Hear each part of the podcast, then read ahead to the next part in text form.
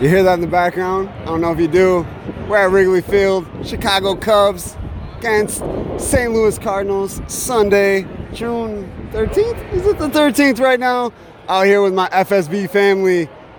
This is awesome. It is 2 0, bottom of the eighth. Hopefully it stays that way. We're gonna keep this as the intro. I'm not gonna keep recording. I got food to eat, but we'll get back to you. Yeah. Had to have a little fun and do a little intro at the Chicago Cubs St. Louis Cardinals game on Sunday. It was awesome being there with First State Bank family. Really cool working with them, being able to do things like that with them. It was a lot of fun. There was a lot of us. Got to take a really good friend of mine with. It was just a great, great time. And of course, the Cubs got the victory, they got the win. Didn't want to see it any other way, right? Especially to the Cardinals. Come on now. That was on Sunday. Today being Monday, June 14th. This weekend was super crazy. Wanted to have a show out, but I was in a parade, coached a soccer game, chilled with my mom, my sister, did some garage sailing, went to a Cubs game all day Sunday. Yeah. But we have to get back to Edge of Your Seat podcast and do what we love, and that's talking about local sports, things going on in the area, and man, on this episode, there is a ton of things to discuss. IHSA playoffs in full, full motion, pedal to the metal. Lots of things going on. Oh, and if you didn't know, which I'm sure you do, unless you're under a rock or in a closet, the state of Illinois in phase five of COVID 19, pretty much everything opened up. Don't have to wear masks as much especially if you're vaccinated. Hopefully, you are. And life is going well. Looks like these numbers are plummeting, going way down, and we can get back to life as we know it. It was awesome being at the Cubs game and feeling like a normal person again. Same thing with the parade. I was involved in the Lamoille Buffalo Days parade again with my bank family, walking through the busy streets of Lamoille. At least they were busy that day. But to see everybody intermingling, speaking, talking, doing things that we can do as people and not feeling weird about it, being locked in a house, quarantined, you know, all that other stuff that we've experienced the last year and a half. So it was really cool to be a human being again, and hopefully you are experiencing the same things. That's for sure. Finally getting that light at the end of the tunnel, and you know, hopefully in a month or so, it's all behind us. That would be great.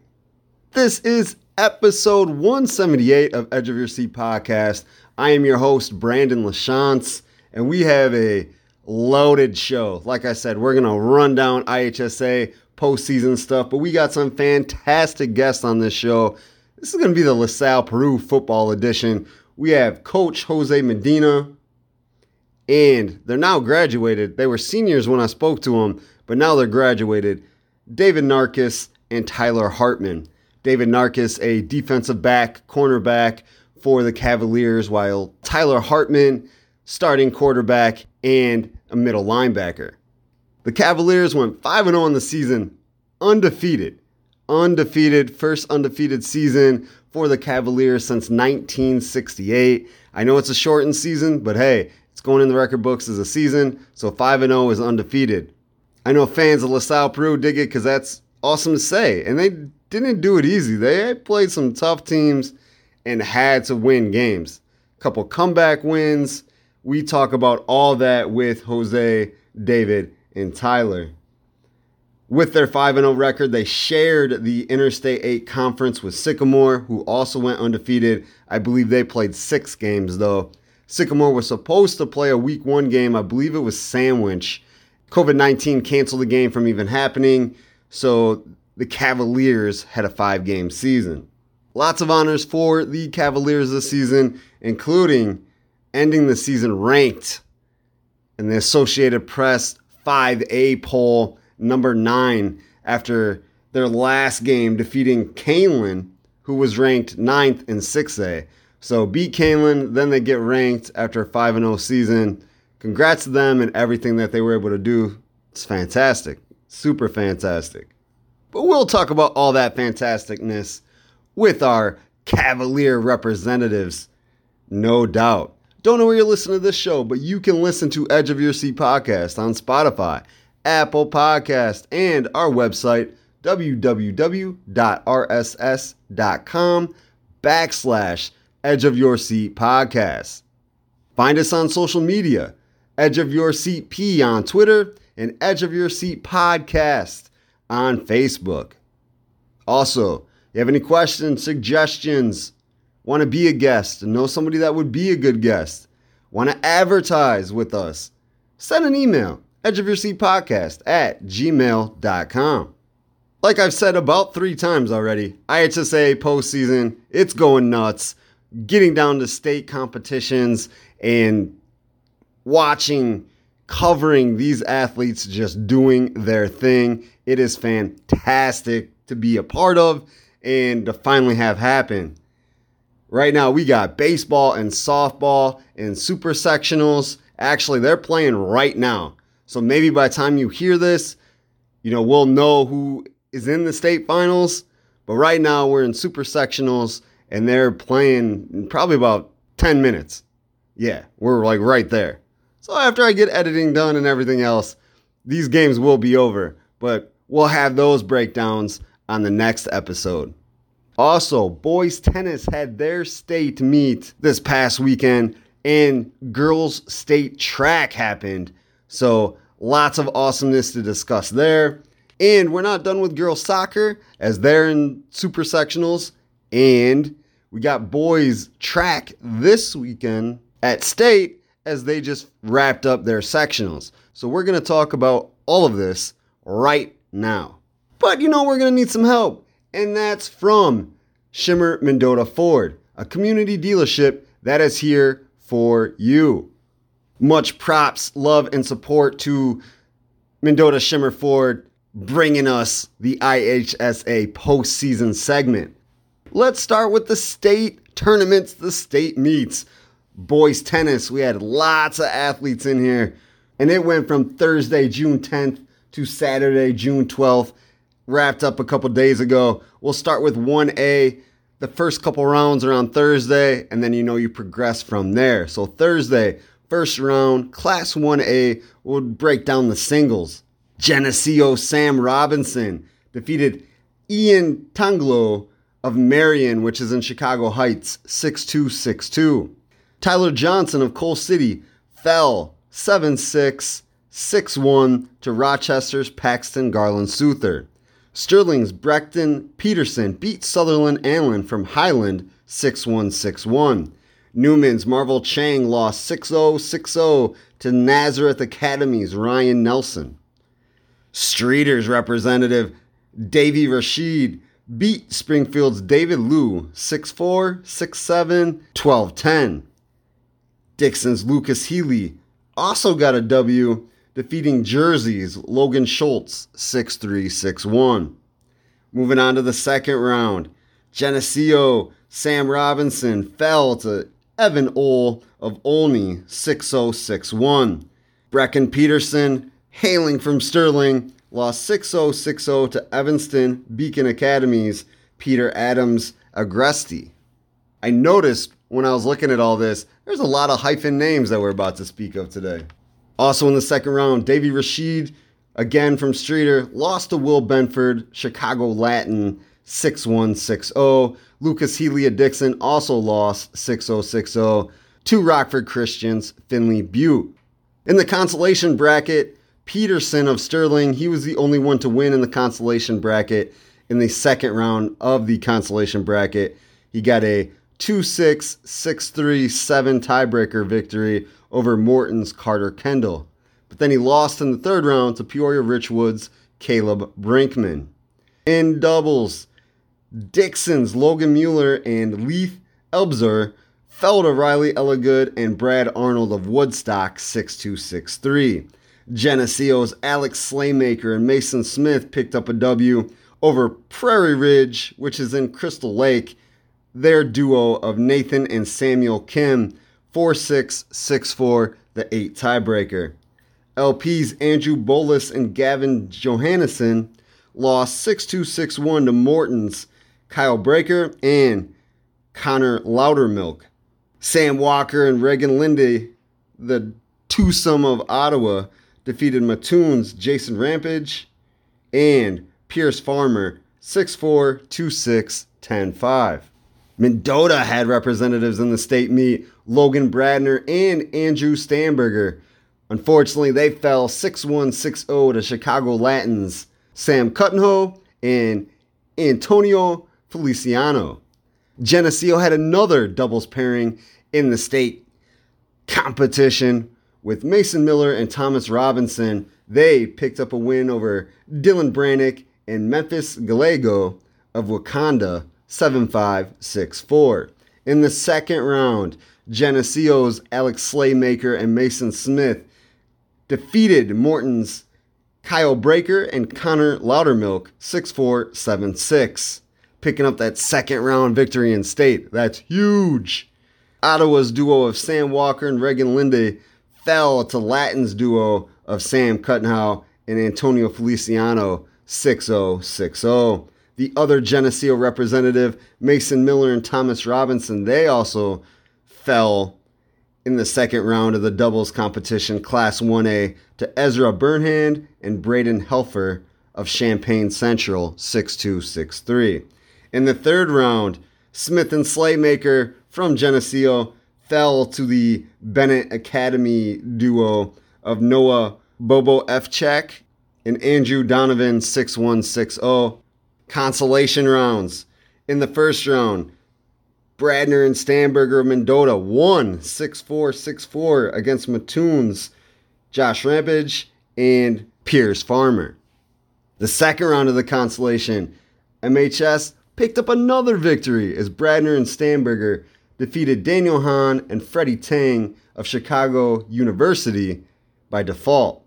Geneseo's Miller and Robinson defeated Philip Breen and Robert Slayan from Lisle Benet Academy 6 7 7 5 with the 4 3 tiebreakers.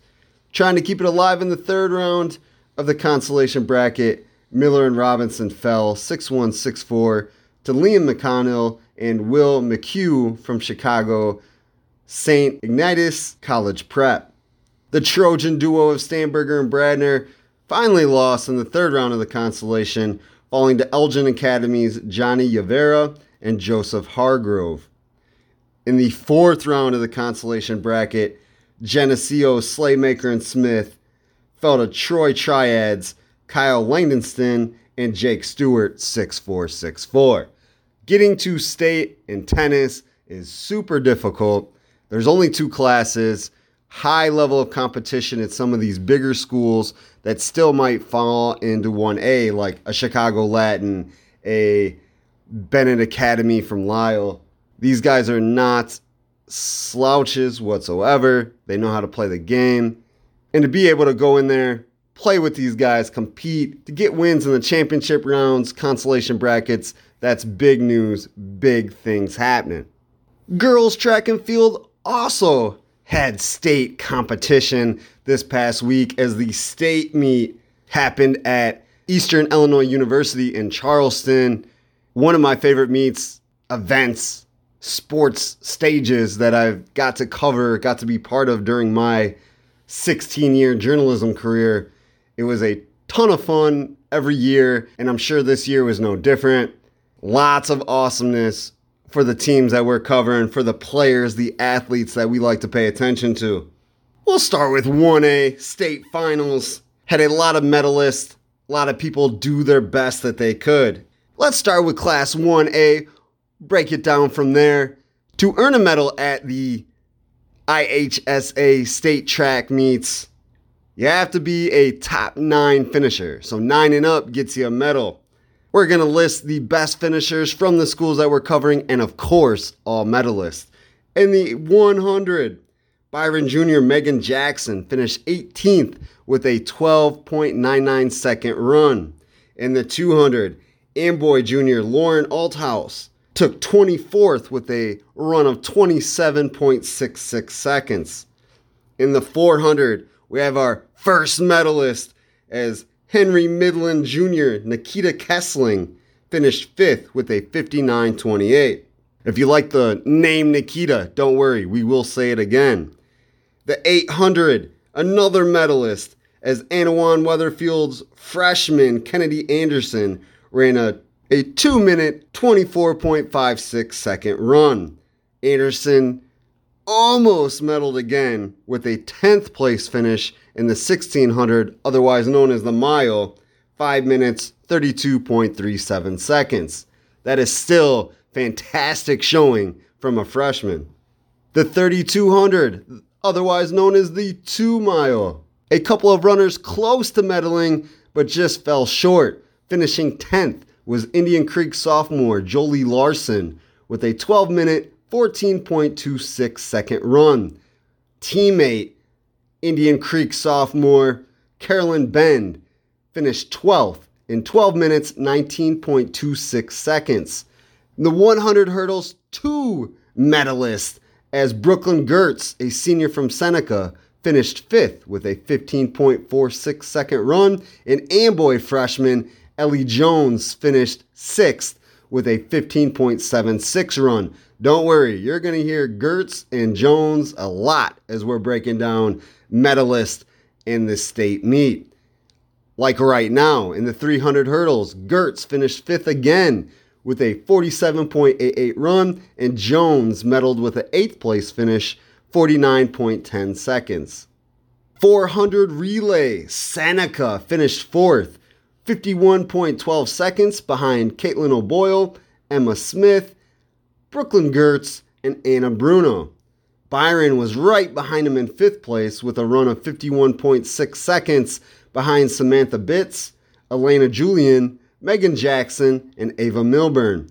We weren't done there though, because Newark also medaled with an eighth place finish behind Kira Wessa, Lindsay Hatteberg, Megan Williams, and Brooklyn Hatteberg in 51.79 seconds. 800 relay, Seneca back at it again with Caitlin O'Boyle, Emma Smith, Faith Deering, Anna Bruno finishing fifth in 1 minute 49.55 seconds. Byron not too far behind as they finish in seventh. Macy Studdard, Elena Julian, Megan Jackson, and Ava Milburn in 1 minute 49.77 seconds. The 1600 relay saw Henry Midland finish 12th in 4 minutes 18.97 seconds. Daphne Kessling, Jersey Johnson, Nadia Kessling, and Nikita Kessling, all family. Daphne, Nadia, Nikita, sisters, and Jersey Johnson, a cousin of theirs. In the 3200 relay, Seneca came in 14th as Ashley Alsvig, Delaney Walsh, Marie Chesavic, and Audrey Jenkins finished in 10 minutes 50.38 seconds.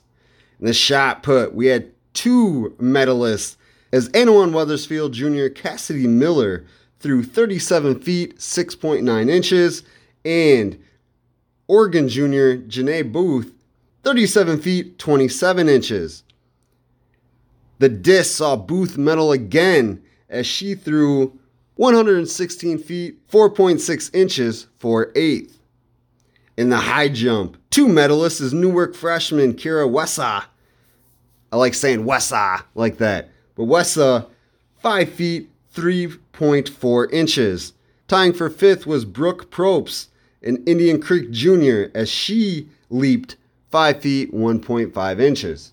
In the pole vault, Indian Creek freshman Regan Gibson and Seneca freshman Tegan Johnson and Seneca senior Brooklyn Gertz all pole vaulted 10 feet 9.2 inches.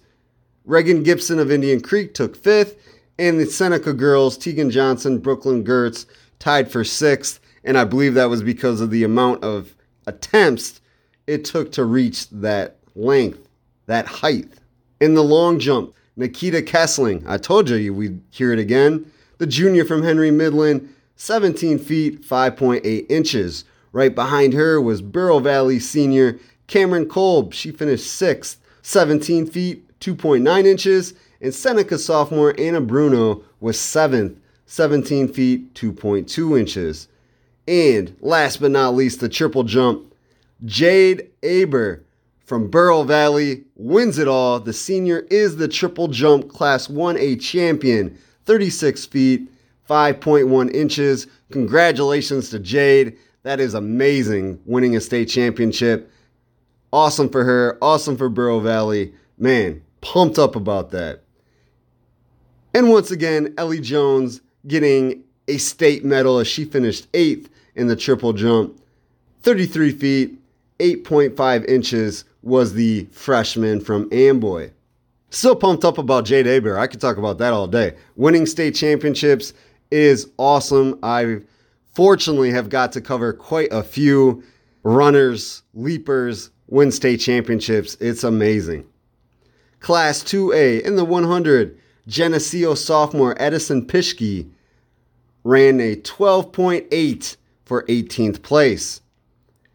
Winning two medals in the 100 wheelchair and the 200 wheelchair was Kewanee sophomore McKenna Reed. She finished the 141.12 and the 200 in 1 minute 32.9 seconds. Congratulations to McKenna Pede. That is amazing.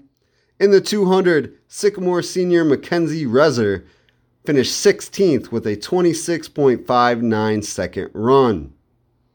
We didn't have anybody in the 400 at the state meet, but in the 800, we had Geneseo senior Esther Brown, who is a friend of Edge of Your Seat podcast. She joined us after competing in cross country this past fall. She ran 2 minutes 28.48 seconds for 15th place in the 800. In the 1600, the mile, Jade Miller from Dixon, she's a senior, finished 5 minutes 23.28 seconds. The 3200, the 2 mile, Dixon freshman Emma Smith was 17th with 12 minutes 34.81 seconds. The 100 hurdles and the 300 hurdles, Geneseo junior Allie Raps medaled in both. She took second in the 100 hurdles, 14.92 seconds. She took third in the 300 hurdles, 46.08 seconds. As a junior to finish second and third always means sky is the limit as a senior. 400 relay, Morris took 19th with Maddie Rushing, Alexis Johnson, Kayla Kilsovic, and Ava Smith finishing in 52.76 seconds. Two more state medals on the list, two more state medals we're going to talk about the 800 relay and the 1600 relay. Geneseo in the 800 relay, Addison Pishke, Ellison Bowers, Annie Worth, and Allie Raps. 1 minute 42.55 seconds. The same group of Pishke, Bowers, Worth, and Raps won the 1600 relay in 4 minutes 3.17 seconds. Congratulations to Geneseo taking home two state championships. In the 3200 relay, Geneseo was 15th behind Avery Megakurth, Jade Flowers, Phoebe Shoemaker, and Esther Brown, 10 minutes 20.97 seconds. In the high jump, another state championship for Annie Worth. So she walks away with three state championships as the Geneseo sophomore, Annie Worth, 5 feet 4.7 inches in the high jump to take the high jump state championship. Shot put with the second place finish, Sandwich sophomore Claire Allen threw the shot put 40 feet 9.1 inches. McKenna Pede, the Kewanee sophomore, took home another medal as well as the shot put wheelchair competitor threw 7 feet 3.1 inches. Claire Allen from Sandwich also took fourth in disc with a 133 feet 4.6 inch heave. Taking second in shot put and fourth in disc as a sophomore. Lots can happen in the future for Claire Allen as well. Getting back to Pede, going intermingling here with Allen and Pede. Pede from Kewanee in the disc wheelchair event through 17 feet 3.2 inches. In the pole vault, Geneseo senior Evie Wilson finished third with an 11 feet 0.8 inch toss. In the long jump, Worth took second. So three state championships and a second place finish. The sophomore leaped 18 feet 6.6 inches in the long jump. In the triple jump, LaSalle Peru junior Emily Strell finished just outside of medaling with an 11th place finish of 34 feet 2.6 inches. Congratulations to everybody at the state meet, whether you medaled or won state championships, you were competing, you were there. It's a fantastic event and showing what you can truly, truly do with your athletic ability. Sticking with track, let's get to the boys' track sectionals. They were Thursday through Saturday, and now they're heading into state. So here are the qualifiers for the state track meet, which will be Thursday through Saturday, June 17th through 19th, also at Eastern Illinois University. At the Class 1A Winnebago sectional, team scores Forreston won with a 102. Pecatonica was second with 72. Indian Creek took third with 69. Byron and Oregon tied for fifth place with a 59, and Hinckley Big Rock had nine points for 11th place. Individuals at the 200. Indian Creek Jr. Lucas Woodbury wins with 23.07 second run. He just missed in the 100 as he finished with a 11.50 for third place, needed an 11.37 second run to meet the state qualifying time. So the two people in front of him, super fast. He's also super fast, just fell 0.13 seconds behind the state qualifying time. But he wasn't the only one from Indian Creek to qualify for state in the 200, as junior Colton Olson ran a 23.15. In the 400, Indian Creek again, senior Cam Russell 52.67 seconds. In the 800, Oregon senior Ryan Hustling, 2 minutes 12.4 second run for second place. Remember to qualify for the state meet from the sectionals. You either got to finish first or second or have a qualifying time or throw. 300 hurdles, Byron senior Leo Adami took second with a 41.89 second run. He was also third in the 110 hurdles, but didn't meet a qualifying time. In the 800 relay, Indian Creek was fourth, but they had a state qualifying time of 1 minute 33.7 seconds behind Lucas Woodbury, Aiden Sawyer, Cam Russell, and Colton Olson. The top five teams that competed in the 800 relay all advanced, beating the 133.9 second run that you need for the state qualifying time. In the 3200 relay, that's the two mile, Byron was second. Going to state is Carter Conderman, Sam Lewis, Isaac Mondello, Evan Porter, as they finished in 8 minutes 41.19 seconds. In the shot put, two people are going to state, and they're both from Oregon. Junior Daniel Dominguez was second with a throw of 45 feet 1.4 inches. Senior Colton Manzer was third, 44 feet, 5.8 inches.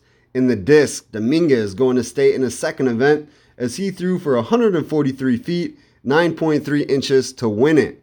In the high jump, Cam Russell going to another event, and he's got one more. He's going in four. Cam Russell, Indian Creek, 6 feet, 3.9 inches to win the high jump. Byron Jr. Evan Potter was third with a state qualifying throw of 6 feet 0.6 inches. In the pole vault, Oregon senior Riley Benton, 12 feet 1.3 inches to win it all. And like I mentioned, Russell had one more. He won the triple jump with a 43 feet 8.6 inches.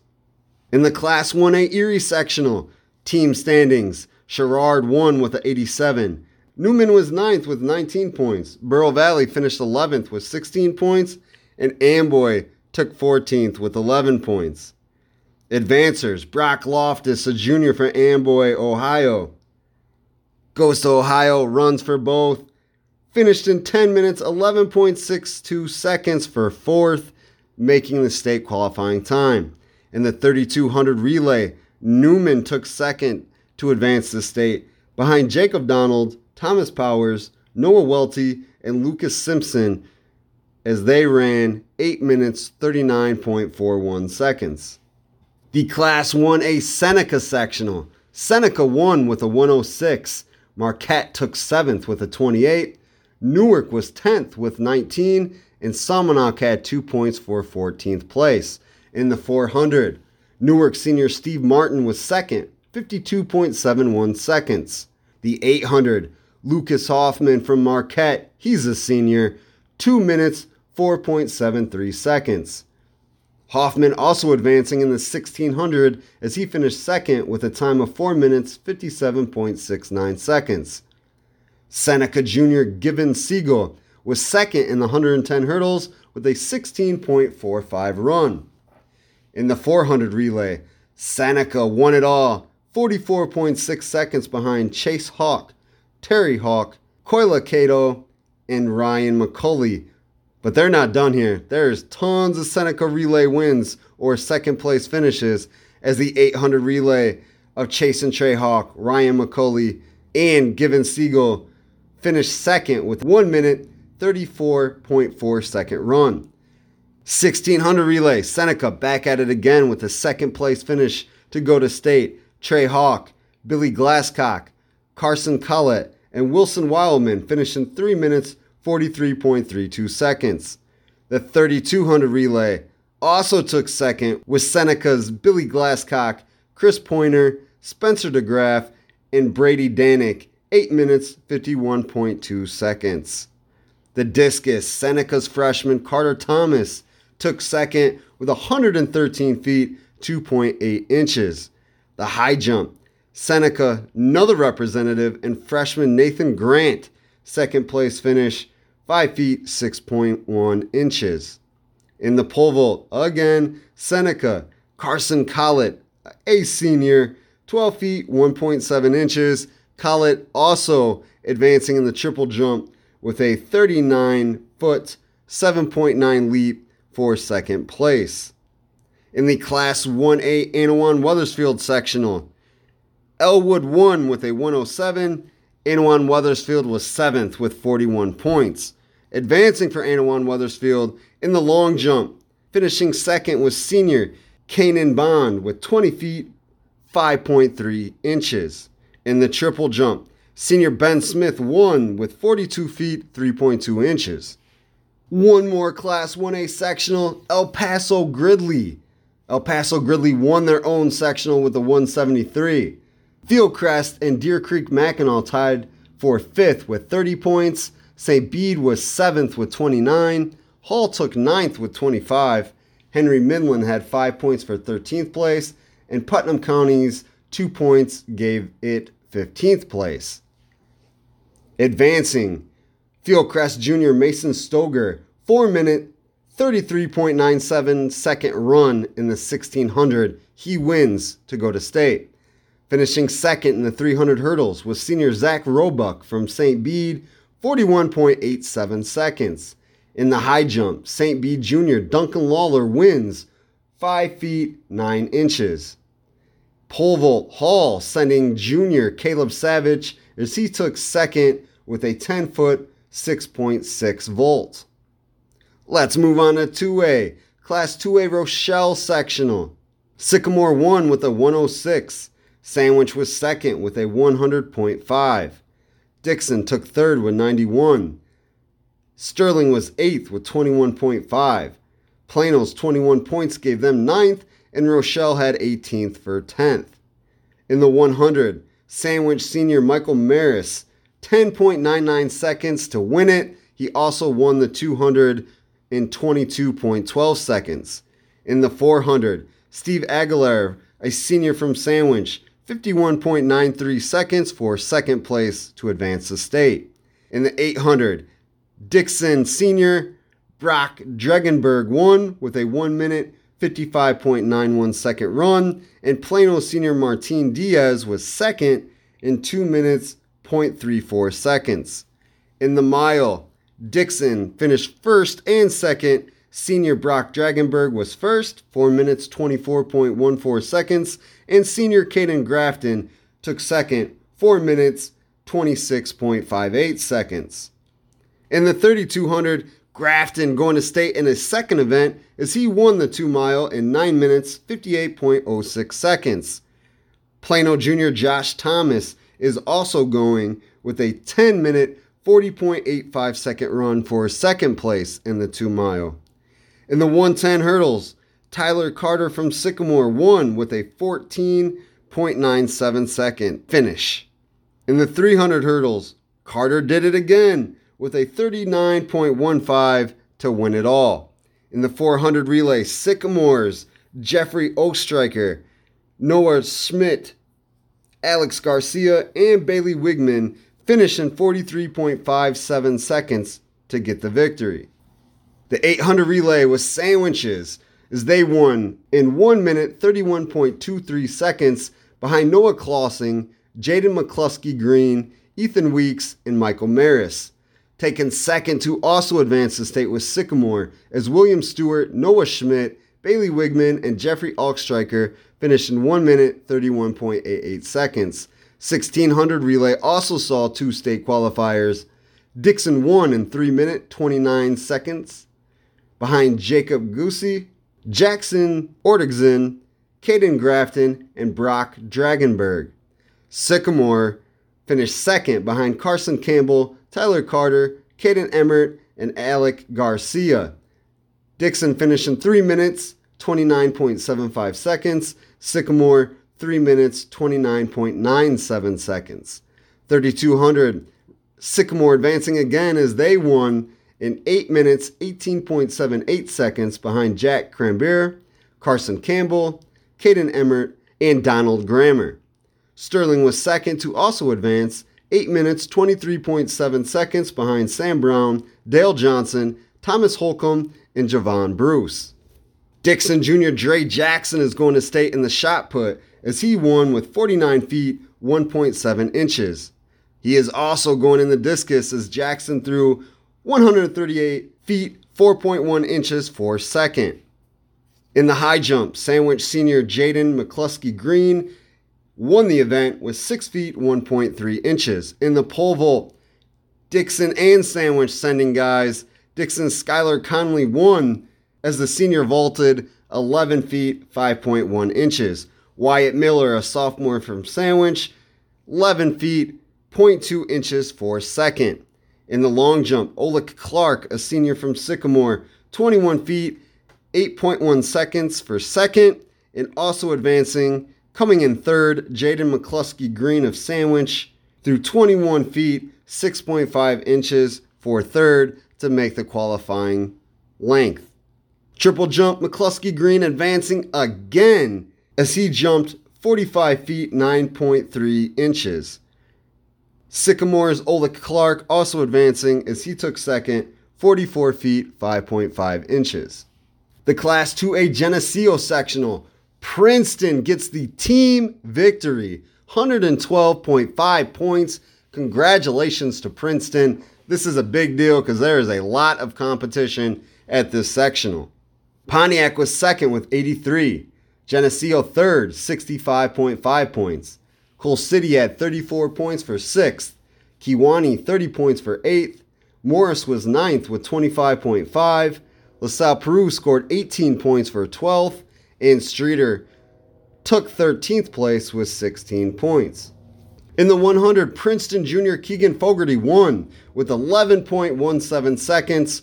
Coal City senior Asia Cooper was second, 11.37 seconds. Fogarty also won the 200 in 22.7 seconds. The 400, Kewanee senior Melkin DeJesus, 50.79 seconds to win it all. In the 800, Streator sophomore Cody Danko won in 2 minutes 0.15 seconds. Morris sophomore Caden Welch finished second in the 1600, the mile, in 4 minutes 45.6 seconds. Ryan Hartman, LaSalle Peru senior, won the 3200 in 10 minutes 32.9 seconds. To pace second place finisher, Geneseo senior William Plumley, 10 minutes 32.93 seconds. A third of a second is how much Hartman defeated Plumley. Congratulations to both for going to state.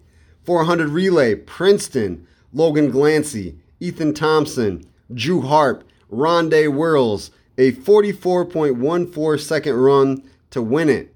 They also won the 800 in 1 minute 32.8 seconds behind Glancy, Thompson, Harp, and Fogarty. The 1600 Geneseo advances with the second place finish behind Malachi Shad, Will Taylor, Nick Ryerson, and Ethan Hulk, finishing in 3 minutes 33.21 seconds. The shot put in disc will see Princeton senior Grant Foes at state as he finished second in shot put with 47 feet 7.6 inches and won the disc 155 feet 5.1 inches. The high jump, Tegan Davis, a sophomore from Princeton, 6 feet 1.3 inches. Behind him, also going to state, Geneseo sophomore Carson Emery, 5 feet 9.7 inches.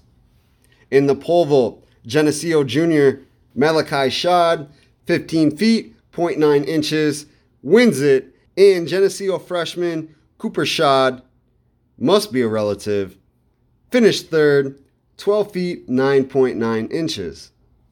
Princeton's Tegan Davis also going to state in the long jump as he won 21 feet 5.8 inches, and Asia Cooper also going to another event as the Coal City senior finished second, 21 feet 5.5 inches. Cooper also going in the high jump as he won it with a jump of 43.4 inches, and Geneseo Jr. Aiden Kopjins finished second, 42 feet 6.8 inches. Congratulations to all the boys track athletes that are going to state, put in the work, did your thing, and now you're getting rewarded for it. Let's hop to the baseball field. Class 1A Newark Sectional. We'll do sectional semifinals and the sectional finals. Like I said, they're playing the super sectionals as we speak right now.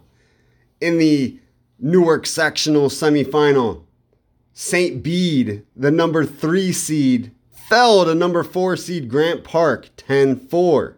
In the other semifinal, Newark defeated Winnetka's North Shore County Day 12 2.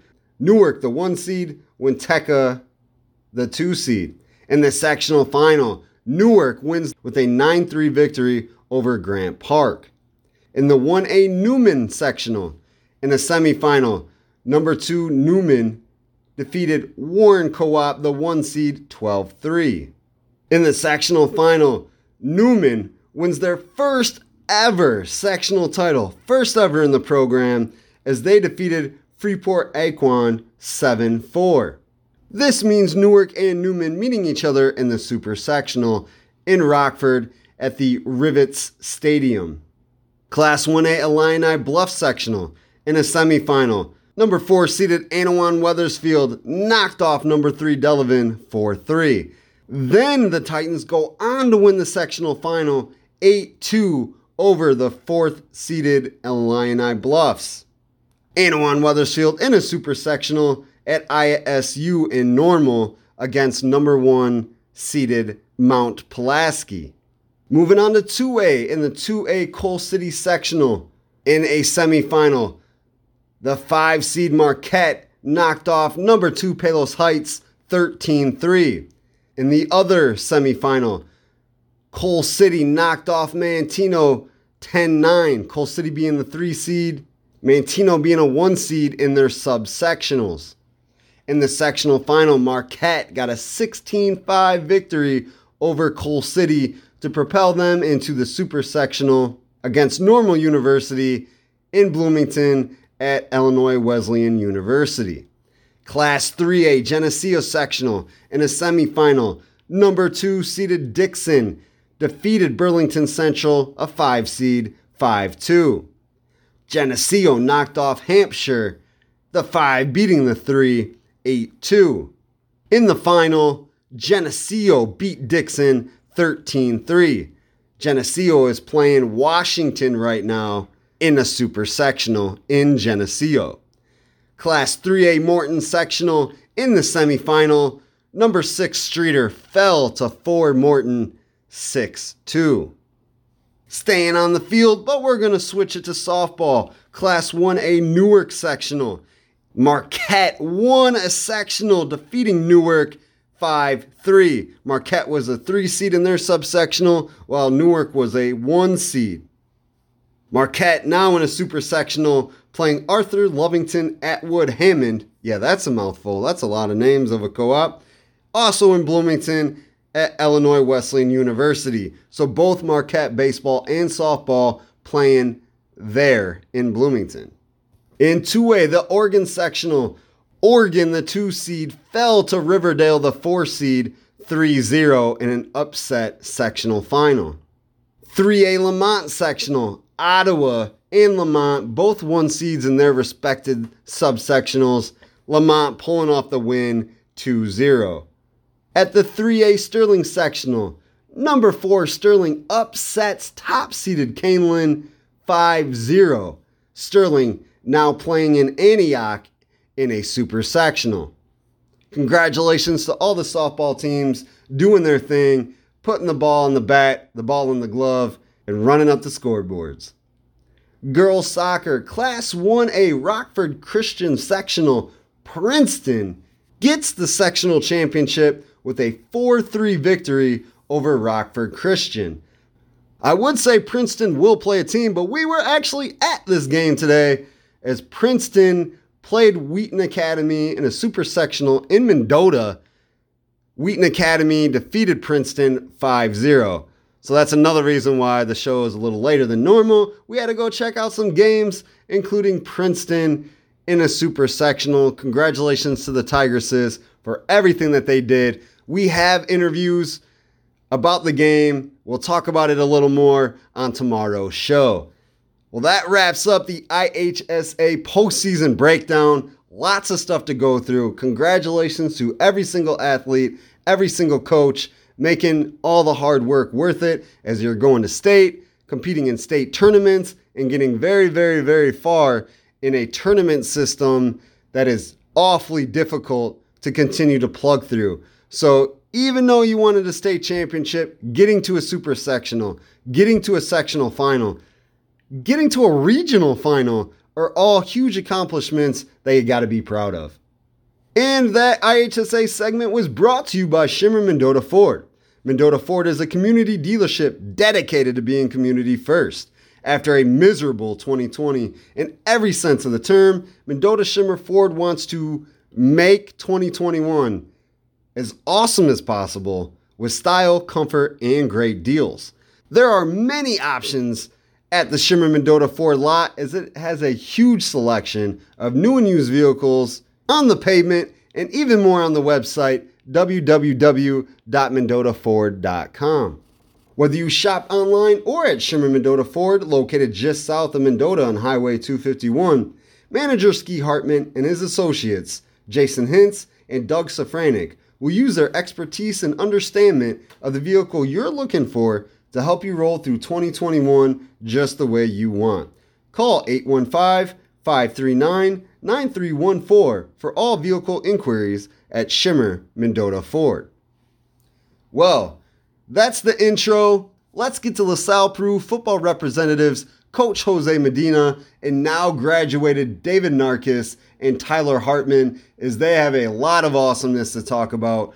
Great season for them. Can't wait to see them back on the field next year. Unfortunately, Narkis and Hartman won't be there, but Jose Medina will with another crew ready to keep this winning tradition that LaSalle Peru has just started in the last couple seasons after having quite a few bad down years. They've reinvented the wheel, reinvented the ship, keeping it afloat, and making football look fun and lots and lots of great things to watch at Howard Fellow Stadium.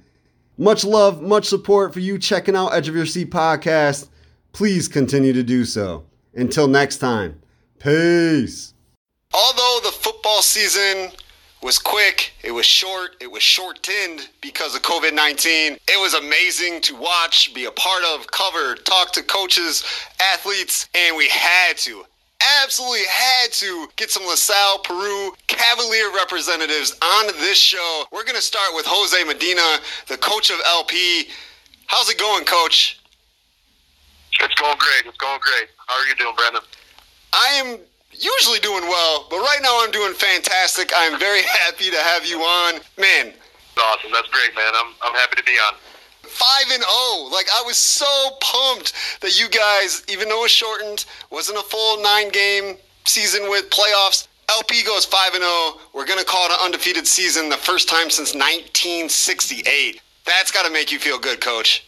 Oh, definitely. You know what? Those kids, those kids definitely played their butts off for us and it's one of those big accomplishments, you know. But as I said, those kids played their butts off, and being five and zero oh and undefeated, you know, it is is a big accomplishment for us. It's been kind of like a moving train. You've been with the team, what, ten years, eleven years? This is uh, my 17th year Ooh. as a coach at LP, and then uh, this is my sixth year as the head coach. These years go by really fast. yes, they do the last 10 years or so been kind of spotty for LP. Last year you get to the playoffs for the first time in I believe 8 years. Had, you know, a winless season in there, couple down years, and the last few you've seen the wheels turning like the team was playing harder. Even though still losing games a couple years ago, playing harder. Offense was starting to come together. Defense would show signs of awesomeness at times. Now you're getting the full product, the full you know, exam of what you've been trying to do for, you know, the last six years.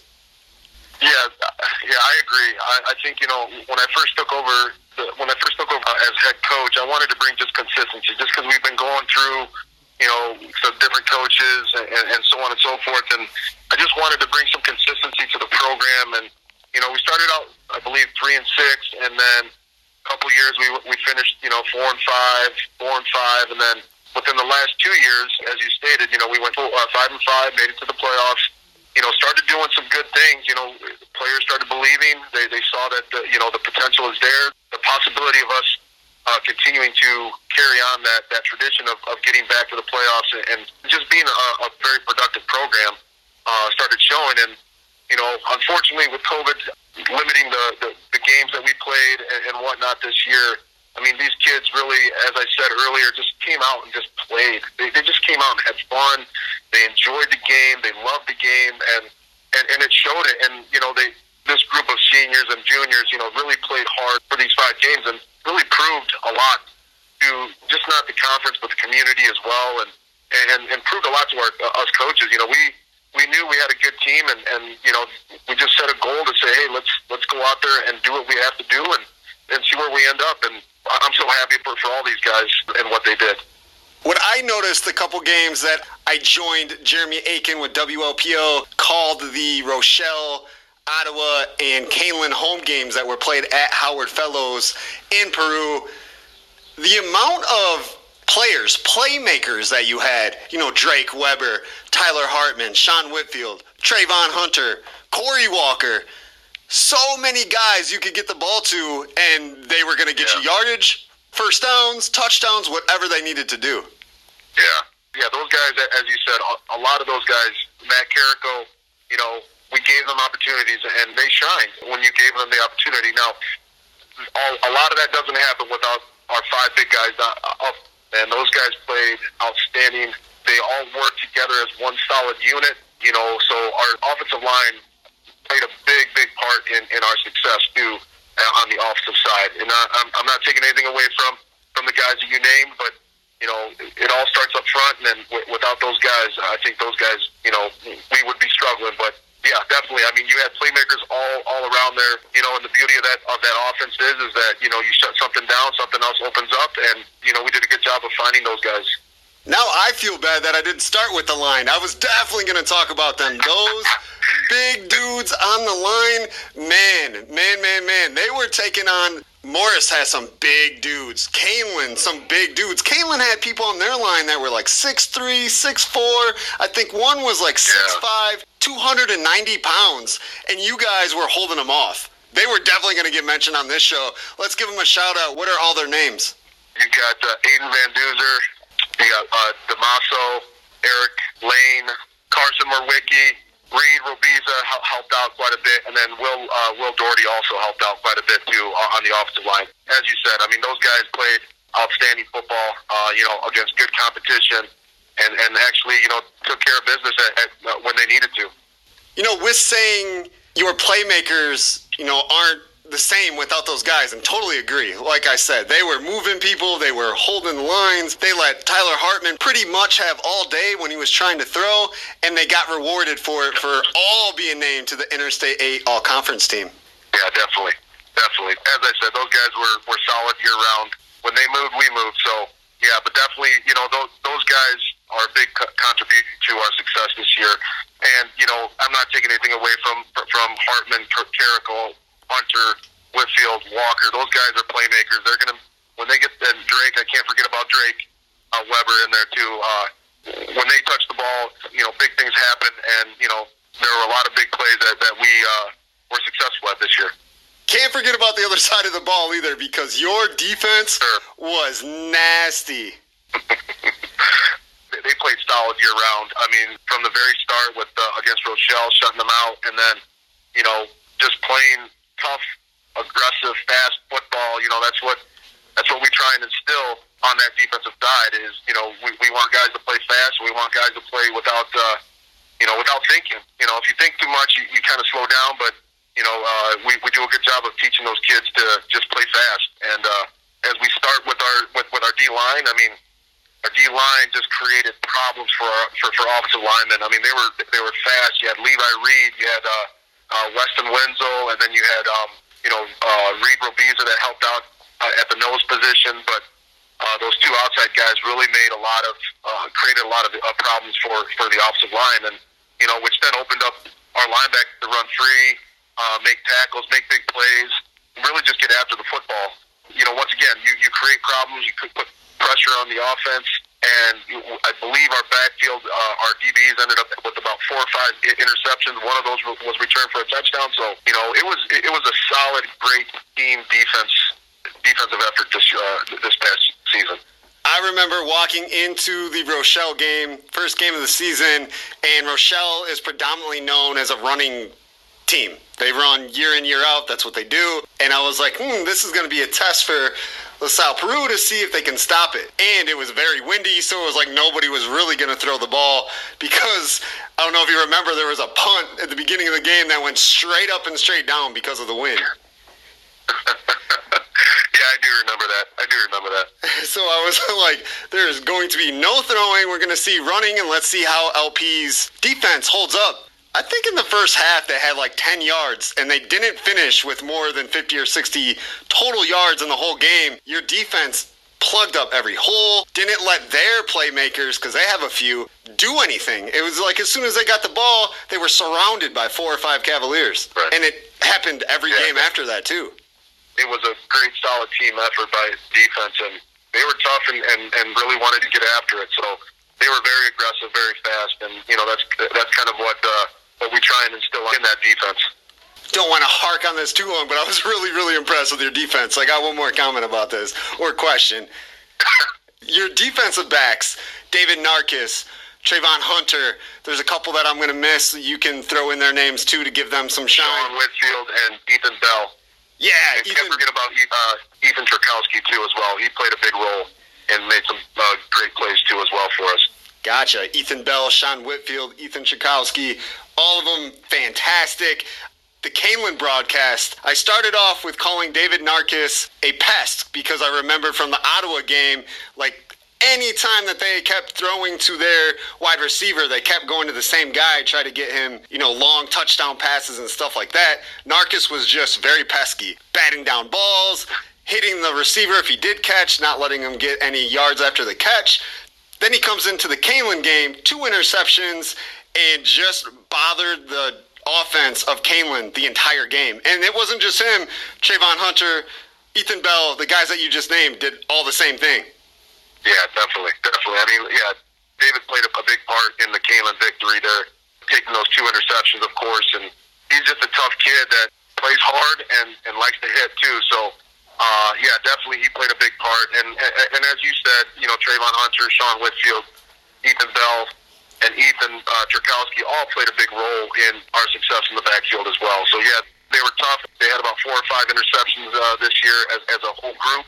and then one of those was returned for a touchdown. So I keep harping on it and I keep t- t- saying it, but our defense played outstanding this year, and a lot of that goes to uh, Coach Carney, who who gets those guys prepared and, and and does a lot of film study. I guarantee you, when you ask those guys about Coach Carney and the amount of time he puts in uh, on the film, he truly studies the game and gets these young men prepared for for an opponent. Guys, we're definitely ready for Kalen Junior running back, Corey Phillips. I had heard that he was really fast, and we saw it. I think he broke for like a 40, 41 yard run early in the game, but then you made adjustments, and he didn't do that again, and he hardly got past the line of scrimmage. And he is a star running back.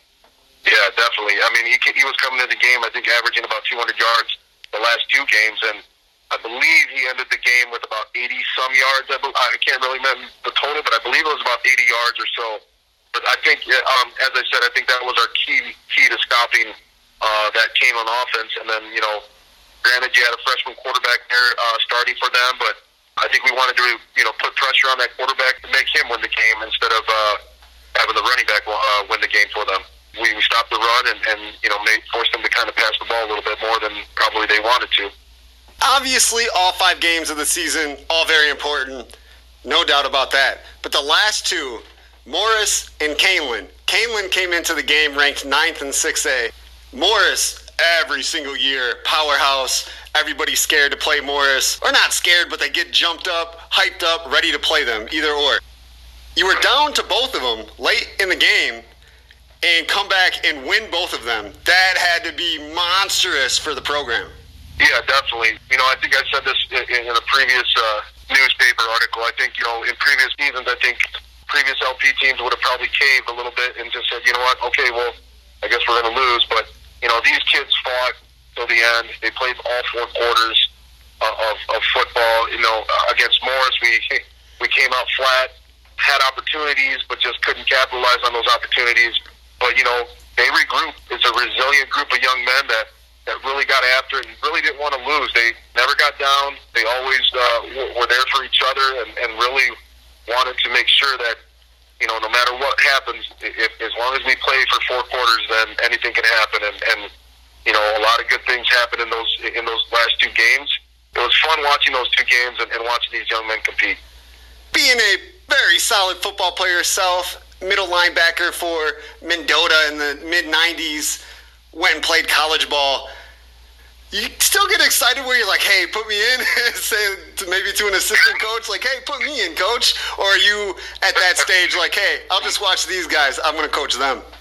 No, I think I'm I'm done. I enjoy watching these young men compete, and I had my opportunity, I believe, five six years ago to, to put on the helmet again in, in one of those alum, alumni games, and I fulfilled my one time of playing football again. So I'm good with getting these young men prepared for a football game and, and cheering them on and doing what we have to do to, to get a W. Well, congratulations for an amazing season. It was a lot of fun calling it on the radio, and there was a quite a few times that me and Jeremy looked at each other and just like kind of wanted to jump up and cheer, but you know, media, we can't do that. But we definitely wanted to. That's awesome, man. I, like I said, it's it was just great going five and zero oh and just beating teams that you know in the past we were struggling with really brought out a lot of you know goodness in in the LP school and in the in the community as well. So, you know, I was just happy to be a part of it, getting these kids prepared to good football players and good young men too as well.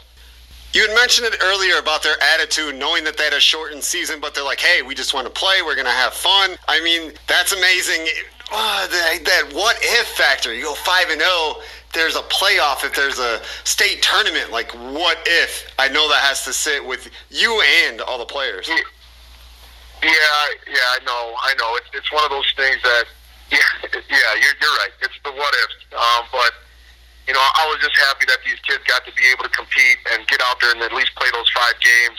But yeah, it's always going to sit in the back of my mind saying, what if, what could we have done if there was a playoff system or something like that? But as I said, I was just happy for these guys to get out there and just compete, prove to what they can do as a team, and they really shined this year.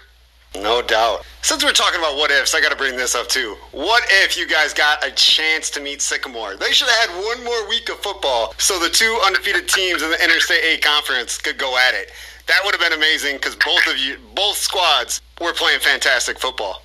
Yeah, definitely. It would have been fun. It would have been fun. We would have been. Uh, I had an opportunity to just to compete against those guys, and you know, but it is one of the what ifs. So unfortunately, we didn't get the chance to to play that game, and it would have been great to see it. But you know, hey, we, we look forward to I guess next year to competing against them.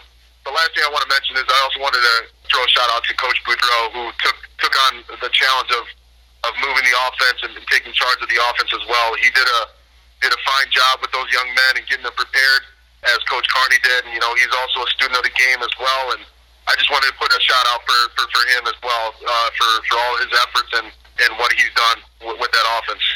Good stuff. He gets a shout out for me too because he did some great work. If the results that I saw was from him, oh man, it was fantastic to watch. Yeah. If you couldn't tell, I was pumped up to have you on. I've been ready to talk some Cavalier football with you. That's good, man. Like I said, I, I'm I'm always excited to just talk about this uh, the program and, and these fine young men too. Definitely, definitely. It's well, well, well deserved. They played some great football, no doubt. Well, Coach Jose Medina, every guest on Edge of Your Seat podcast, we play a game. You were on the show before before we decided to do this. I think episode like five or six. One of the first ones, I guess. One of the first ones that, that uh, on the show. I, I don't think you had those games yet, so. Nope, you helped me prepare to be, you know, better. Especially now we're going to be in like episodes 170s when this comes out. So, you know, I got to awesome. give, Very awesome. I got to give you props for helping us get better. I'm hey, I'm just a, I'm just a small piece of your uh, of your puzzle there, bud. So, um, anything I can do to help, I'm I'm here for you. I hope you know it's a two-way street, man. I'm always here for you too, definitely. Sounds good. All right, let's play a game. Let's play some hot potato. I'm gonna have David Narkis and Tyler Hartman when I speak to them play the same game. So we'll just ask the same questions and see, you know, what you guys like and what you don't like. Sounds good. We're in the Chicago area.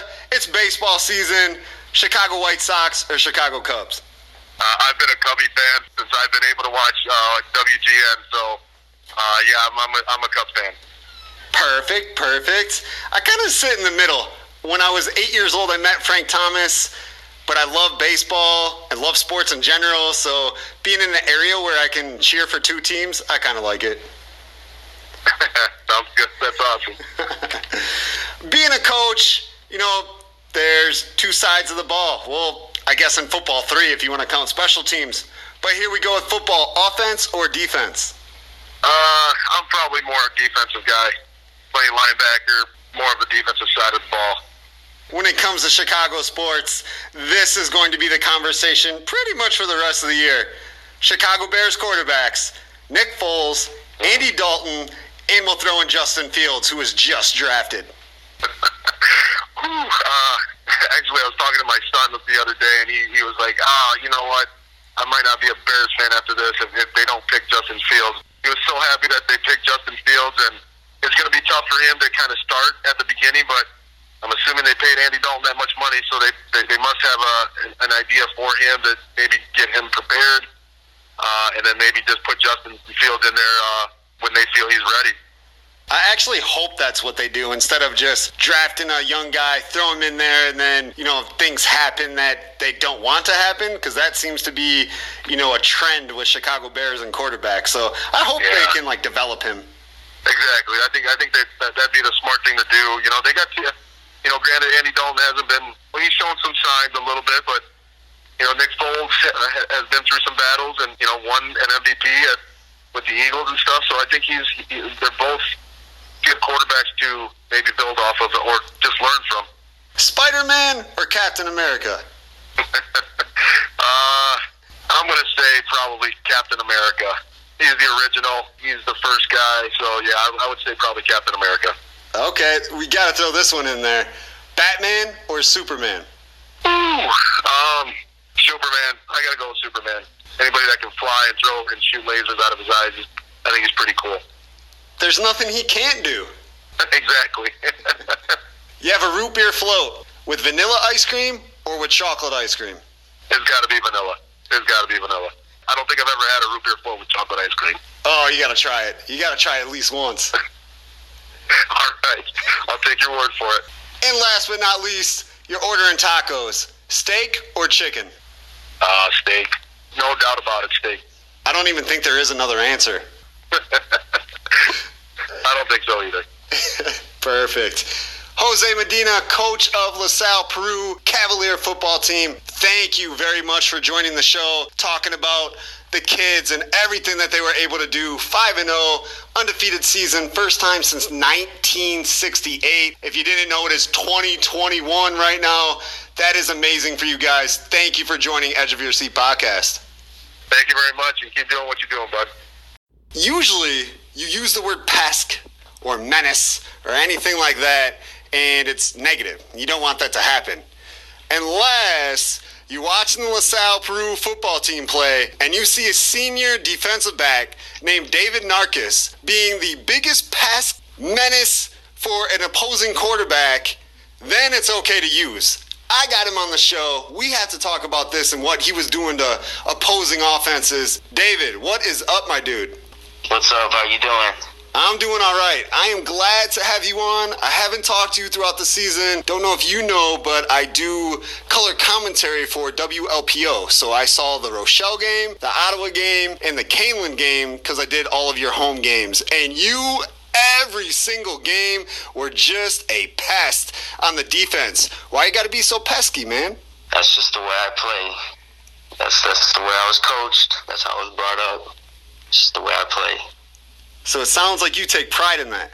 Oh yes, yes sir. Of course, I take pride in everything I do. What is it about being, you know, a defensive back, a cornerback that you like so much?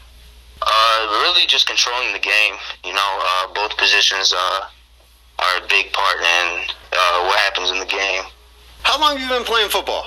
I played one year of tackle football before high school, and then uh, two years of flag before high school. So really, I've only played three years. Three years of real pads, real football? Yeah, 11 on 11 pad football.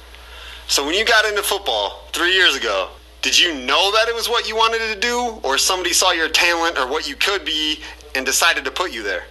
I've always wanted to play football growing up. It was just a problem because I, I had uh, two concussions really early in my life when I was like 11, 12. So it was always like my mom was kind of scared. My uncle, he's always seen my potential. He's always known that I've I've had talent. You know, he's always been behind me and trying to convince my mom to let me play ball. Is your mom glad that you played now? Oh yeah, she's she's so happy. She's excited. You know, she's watching my highlight tapes over and over. You know, posting on Facebook about it. She's she's really happy and excited for me. We like to do shout outs on Edge of Your Seat podcast. What's your mom and uncle's name? My uncle's name is Uncle Jake, and my mom's name is Consuelo. Awesome, awesome. Props to them for pushing you to play football and then allowing you to play football. Both key roles, and man, like I said, you were so menacing, so pesky, and that's what you want from a defensive back. What were some of the things that you keyed in on this year trying to improve your craft and be as pesky as you were? Honestly, this is really my first year playing defensive back, and uh, you know, I was just trying to, uh, you know, do what coach told me try being aggressive, you know. I uh, studied my receiver a lot while I was guarding. I studied the offense, you know. But really, it was props to coach. He put me in the position to succeed. You know, none of this is possible without Coach Carney. He helped us win a lot of games this year. He coached us up right. What position were you at before defensive back? Uh, I'm 100% a quarterback. That's that's my position. That's that's what I play.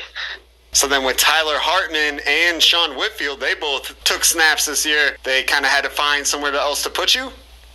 Yeah, I mean, coming in here, I I came from Minooka, and that's like a shotgun, you know, fast-paced offense. You know, coming here, it just I didn't fit the offense, so uh, you know, I, I wasn't able to get the position, so I had to do whatever I had to do to get on the field and help the team win, and that was at defensive back.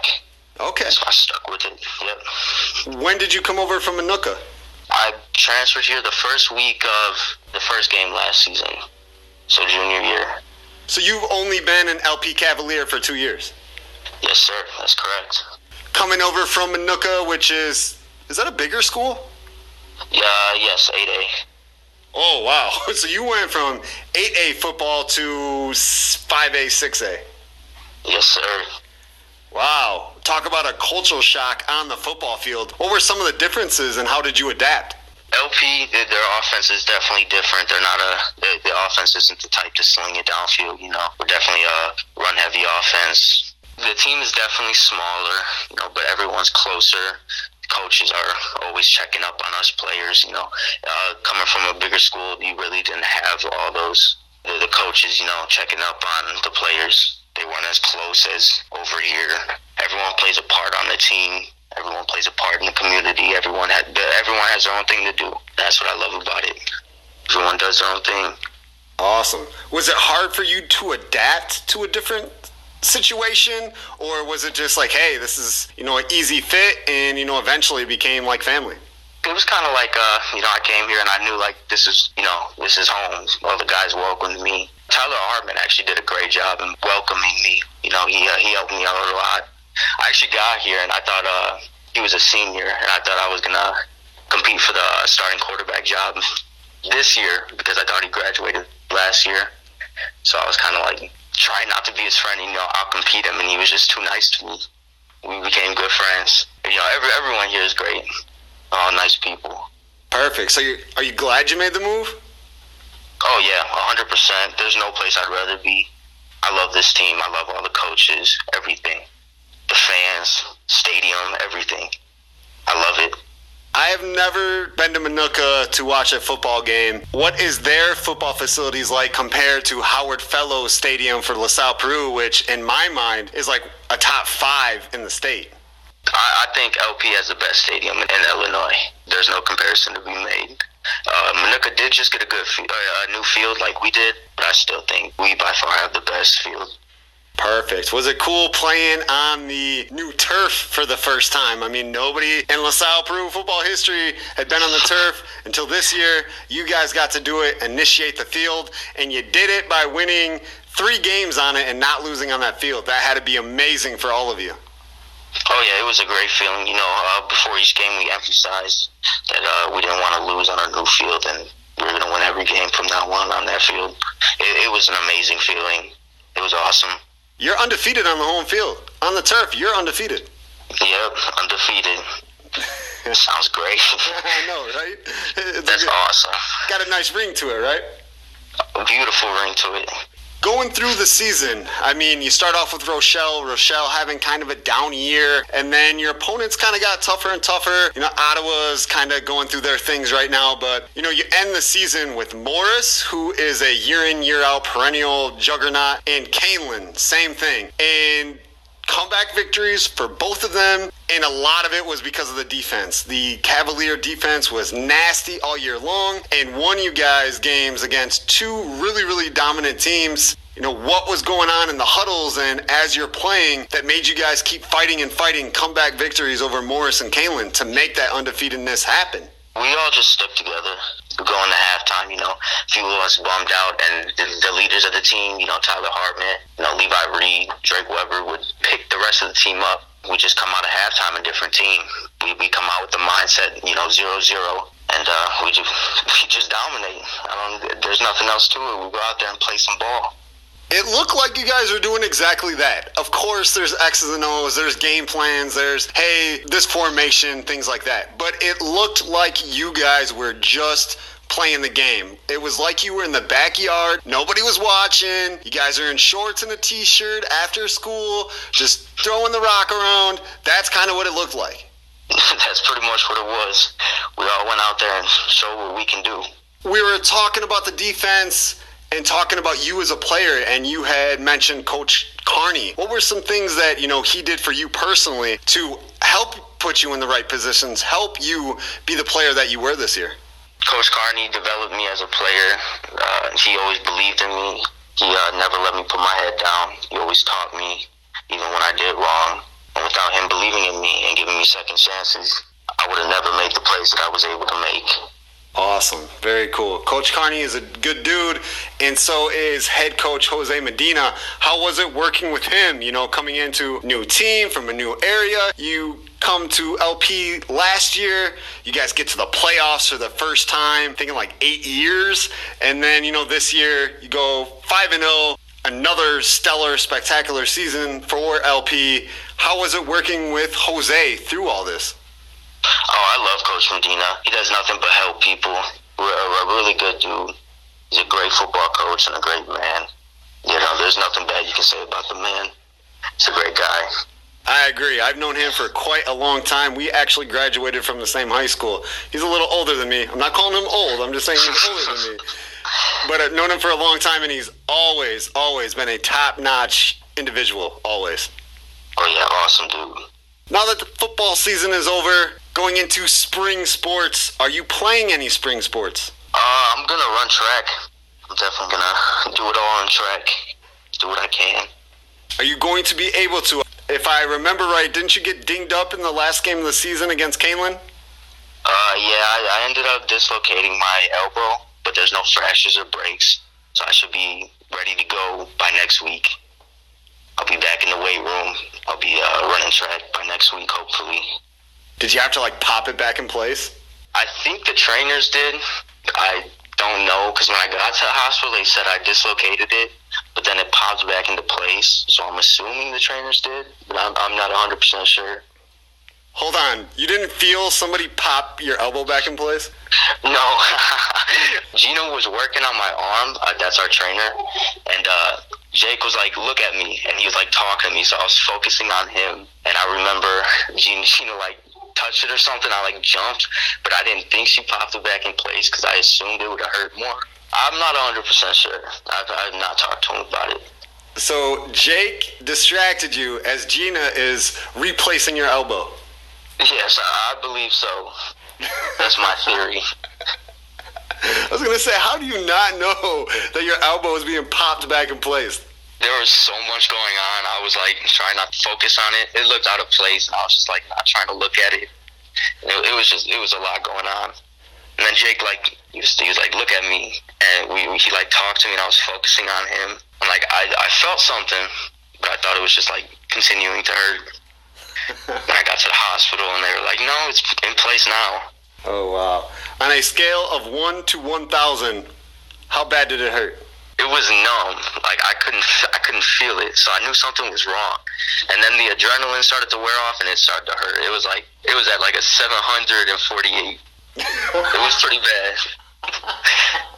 Uh, I've never dislocated anything. I've broken tons of bones, way more than I wish to claim. But sometimes there are things that hurt worse than breaking a bone. It, this sounds like it might have been one of those situations. Oh yeah, it, it hurt. I've I've actually uh, fractured my collarbone before, and this this dislocated elbow hurt worse. It was bad. At least you're you're getting back. You'll be all right. Still get Oh, back yeah. on track. It's Just a little setback. For sure. Nothing major. What events are you gonna do in track? I'm gonna try and do it all. That's that's my goal. Try and do everything. You know, senior year, why not? I believe you can only do four events at one meet, but you're saying from meet to meet, you're just gonna do it all. Yeah, I'm I'm gonna get in whatever I can. Were you on the track team in Minooka? Did run sophomore year, but I joined towards the end of the year. One of the football coaches recruited me. Didn't run at any meets because it was so late in the year. Okay. So it sounds like you just have natural athletic ability, and you kind of waited a little bit while you're a kid to get it going because of the concussions. But now, sophomore, junior, senior year, it seems like you, every year kicking a little more, get the best out of your athletic abilities that you can. Yes, sir. Good stuff, my man. Good stuff. Well, every guest on Edge of Your Seat podcast plays a game. We're going to have the LP football team play a game of hot potato. Coach Jose Medina already played it. You're going to play it. And then when we speak to Tyler Hartman, senior quarterback, he is going to play it as well. Are you ready for some hot potato? Yes, sir. I'm ready. We're in the Chicagoland area. It's baseball season. White Sox or Chicago Cubs? I'm definitely a White Sox guy. They got that L today against the Reds. I don't know if you got to watch it or not. That was disheartening. I have not seen it yet. Ah, got to 10 innings. They were up. I'm like, oh, they're going to take this. Then they didn't. The Reds score in the bottom of the 10th and take the game. I was upset. On the football field, which do you prefer, offense or defense? Defense.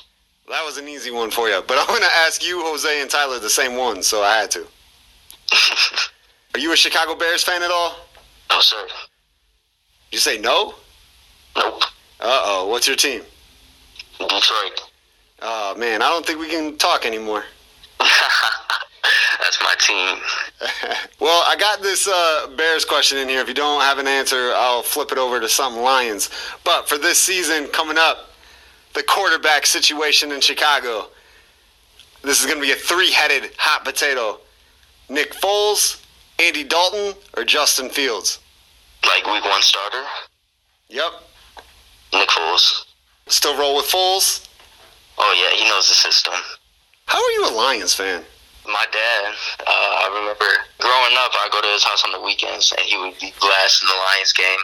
You know, I was just amazed watching Matt Stafford, Calvin Johnson, even Reggie Bush. You know, I fell in love. I guess you did grow up in a good era in terms of Detroit Lions. They didn't really get to do much with it, but they had some fantastic plays. Oh yeah, they had talent. All right, I won't hold that against you then. Spider Man or Captain America? Spider Man. If you got a root beer float, are you gonna have it with chocolate ice cream or vanilla ice cream? Vanilla ice cream, of course. Going to get some tacos. Steak taco or chicken taco? Steak tacos. That's the way to go, bro. That's the way. That's the only way. David Narkis, senior with LaSalle Peru football team. Thank you very, very much for joining Edge of Your Seat podcast. This has been a lot of fun. Got to know you a little bit.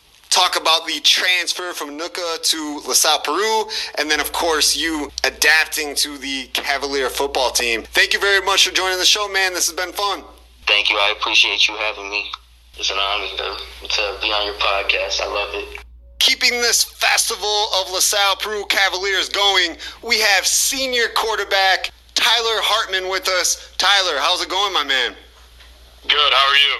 I'm doing fantastic. Definitely excited to talk some more LaSalle Peru Cavalier football, and especially with you. I mean, you were with the program for four years, saw a lot of changes, a lot of improvements. I mean, what did it mean to you to be a part of this team?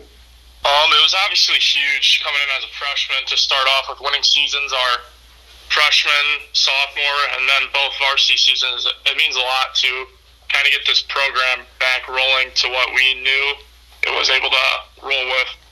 Last year, you guys finished five and four the regular season, get to the playoffs. First playoff bid for LP in eight years had to be huge for you guys. Yeah, last year uh, we had a very special team. We won enough games to get that playoff berth, and we played uh, state, 5A state champs Rochester in the first round. Um, it gave a lot of the juniors a bunch of experience in the playoffs, and it kind of gave us all a taste of what the playoffs were like but it also gave a community kind of what a taste of the playoffs are like. And we knew that this year we had to build on that. We can't just be a one and done. So we kind of played with a little bit of a chip on our shoulders this year, knowing that we need to improve from last year. Unfortunately, no tournament, no state playoff, no state championship run, but 5 and 0, undefeated, big wins against Kaneland, who was state ranked 6A, number 9, Morris, both comeback wins. Pretty safe to say that you guys are going to be in the playoffs. Took another step forward. Those wins against Morris and Kaneland were huge for us. Those were two of those games that we had circled on our schedule early in the season. We knew if we wanted to take the next step, we were going to have to beat teams like that that are kind of powerhouses in our conference. Like you said, coming from behind both games, that's one thing I loved about this team this year. We just never knew when to give up and lay down. We always kept fighting stayed in games, and of course, those two comeback wins were huge for us this year.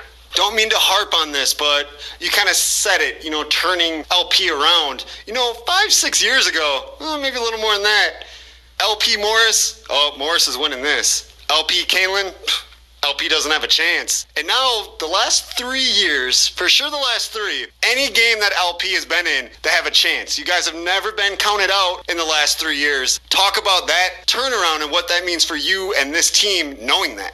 Um, that's kind of one of the big things that we pride ourselves in. This group that I've been playing with for four years now, we just never know when to give up. We've been in a lot of close games like that the whole time, and that's kind of where your players really start to emerge we obviously stepped up on both sides of the ball. Defense got it done this year. Offense got it done this year.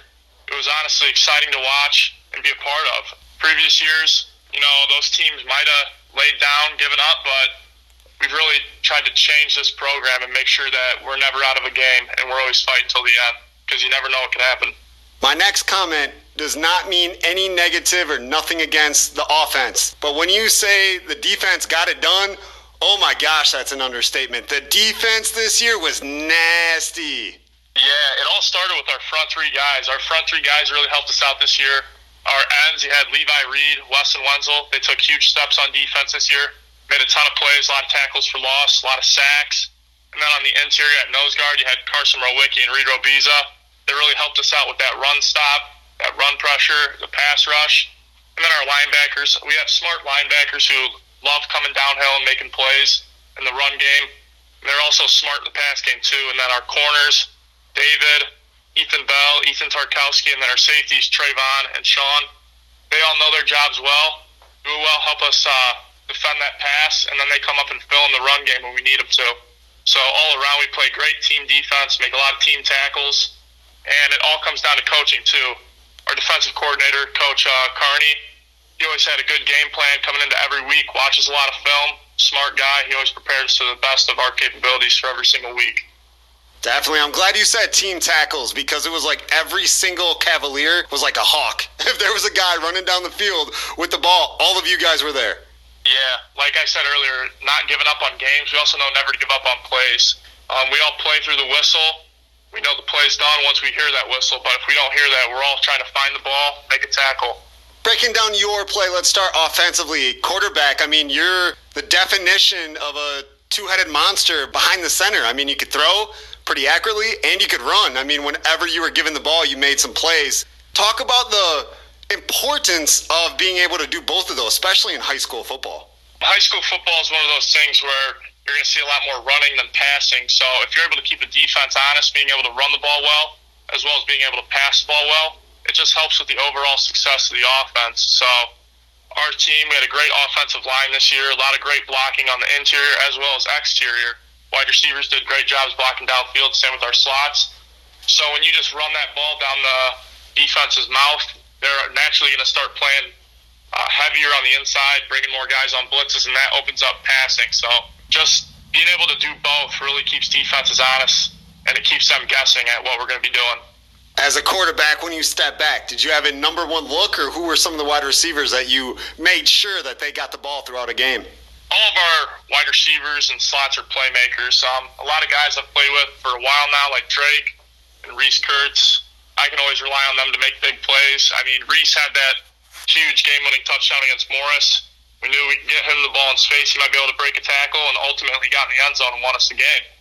But another guy that I constantly look for is Drake Weber. Drake just does a great job finding the ball in the air and high pointing it, making huge plays for us, coming up big. But a lot of these junior kids too, like Sean Whitfield, really emerged this year as an offensive threat. He's always been a quarterback, and he really stepped up as a slot this year made a lot of great plays in the passing game. And then, of course, Trayvon Hunter, too, um, made a lot of great plays and catches, and he was able to run with the ball after he caught it. So, a lot of threats in the passing game this year. This was one of my comments when I was talking to Coach Medina. The amount of playmakers and the versatility that you guys had, whether they were behind you as a running back or a wide receiver in the slot or going, you know, wideouts, everybody seemed like they could do everything. Yeah, that's one of the great things about this team. We just have a bunch of playmakers, a lot of guys who can play a lot of different positions. And of course, with such a crazy season, you have to be ready to do that. We were all ready to play multiple different positions. I remember coming into week one against Sandwich, we had Trayvon taking snaps at quarterback because we didn't know if basketball kids were going to make it back in time for football. So, I mean, everyone was prepared to play a lot of different positions. And just the versatility that we all showed this year was incredible you just kind of touched in on something. Whether you guys are going to have a season or not was kind of in the air until it actually happened. How did that make you feel as a player? Like, am I going to play? Am I not going to play? Where were you keeping your head at, you know, to make sure that you were ready if you did get to play? Starting in the fall, I was always optimistic. Uh, I had a feeling that I was going to get a chance to play regardless of what happened, you know. Um, obviously, COVID came, took out a lot of programs, took out a lot of sports last year, so I was really hoping that we got the chance to start those back up this year. Um, of course, fall football didn't happen, but we had the opportunity to switch some of the spring sports to the fall season. And that allowed us to play football this spring, but through the whole summer, fall, winter. Um, we still conditioned, stayed optimistic, kept watching film, and kept running through plays and just staying ready for that fall season.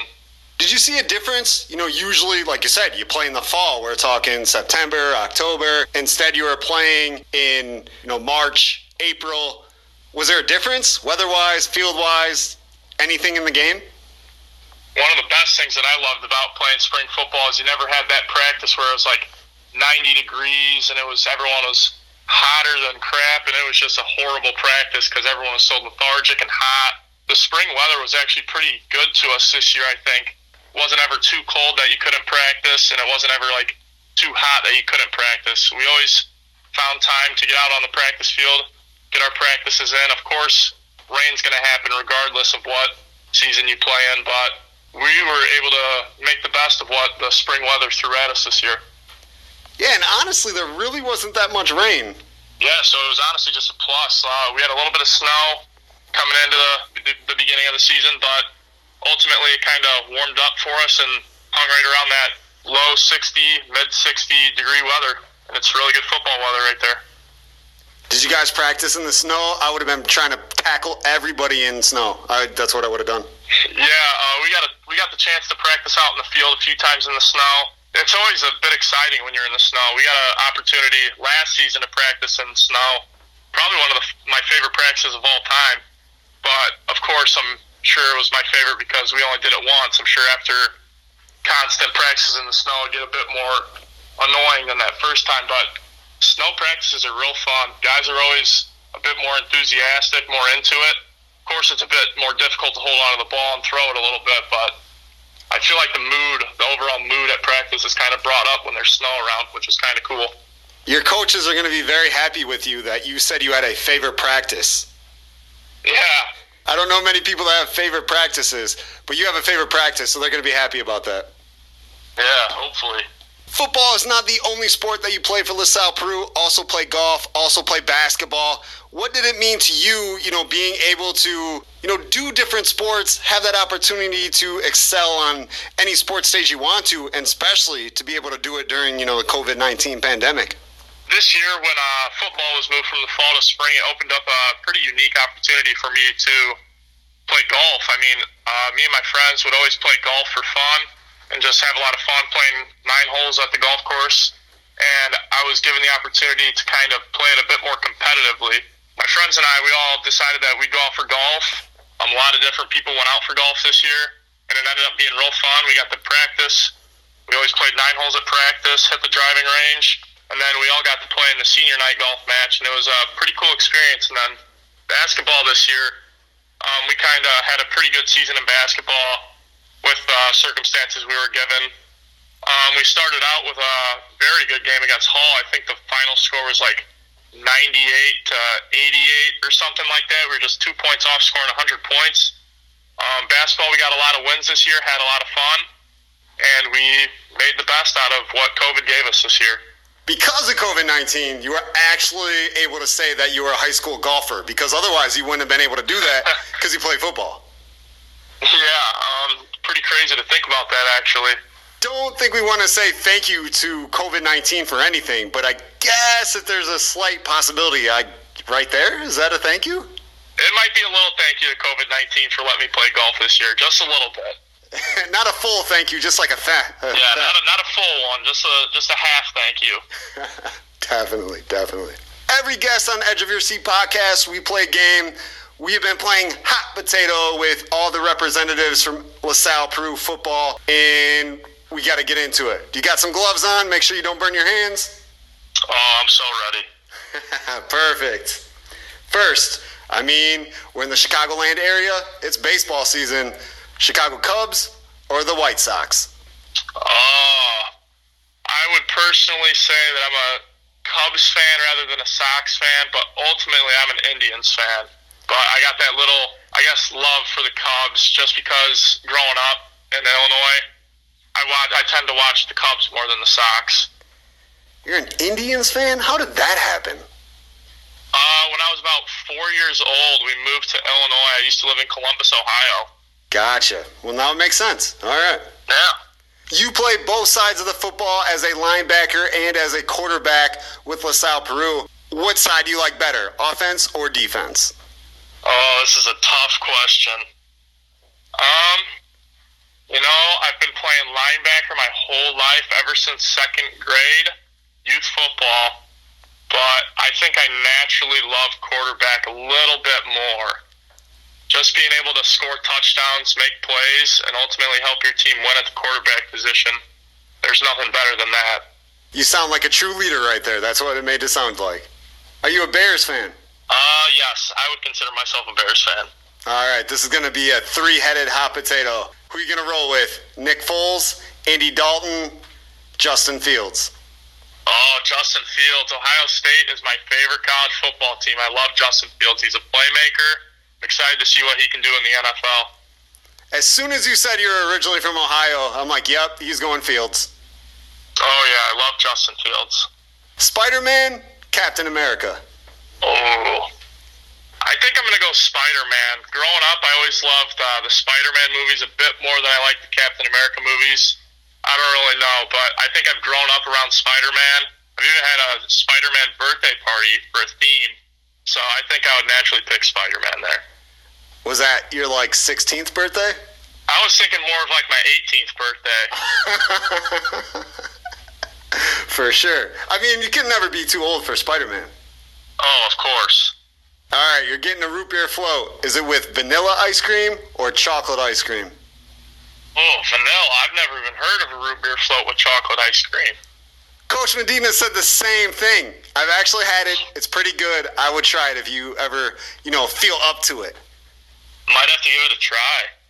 Going to get tacos, steak tacos, or chicken tacos? Definitely steak tacos. I don't know what about them, but I just love steak tacos more than I do chicken. There's nothing better. Nothing better. Absolutely. Well, Tyler Hartman, senior at LaSalle Peru, thank you for joining Edge of Your Seat podcast. It's been a blast talking about the football season, things you were able to actually play golf. That's big props to you. Thank you for joining Edge of Your Seat podcast, man. Hey, thank you for having me. Pleasure being here.